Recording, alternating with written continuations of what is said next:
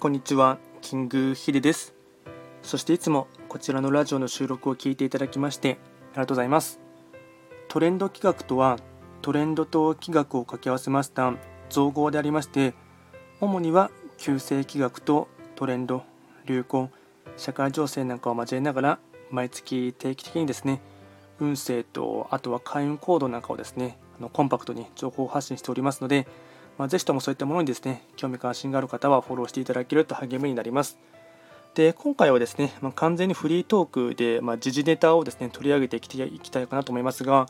えっと、今朝ですね、えっとまあ、新聞と、あとですね、朝のニュースでもですね、もうお伝えがあったかと思いますが、えっと、小室圭さんとですね、あとですね、眞子さまがですね、まあ、結婚が、まあ、ずっと婚約はされていらっしゃってですね、まあ、あの、まあ、いろいろと、まあ、トラブルというかですね、まあ、お母さんの問題とか、まあ、身内の問題とか、あと金銭的な問題でですね、長引いて長引いてですね、おそらくもう3、4年ぐらいはちょっともう揉めていたんですかね。まあ、結局最終的にはですね、強引、半ば強引にですね、まあ、お二人、まあ、小室圭さんと眞子さまはですね、年内には結婚されるっていうのがですね、えっと、ま決まったっていうことがですね、ま、ニュースとして上がっていましてね。なので、まあ、おそらくですね、うんまあ、世論としてはですね、うんまあ、大方の方はですね、うんまあ、そこまでですね祝福された雰囲気ではないかと思いますが、まあですね、あまりこのですね、その先延ばし先延ばしというかですね、まあ、完全にですね、ちょっとあの、うんまあ、今年のですね、まあ、小室文章っていうものとかもあったりしてですね、あと、まあ、これはですね直接本人の問題ではありませんが、まあ、小室圭さんのお母さんのですね、まあ、借金問題とかでですね、いろいろあってですね、まあ、決着の仕方がですね、まあ、あまりよろしくないというかですね、まあ、綺麗ではないかなというところもあってですね、うんまあ、おそらく、まあ、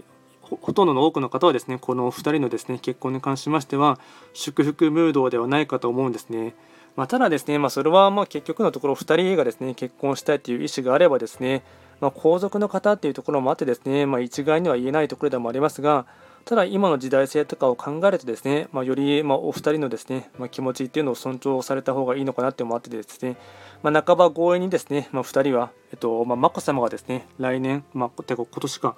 えー、と30歳にですね次の誕生日になるということもあってですね、まあ、半ば強引にですねあの結婚に持っていったかなというところですね。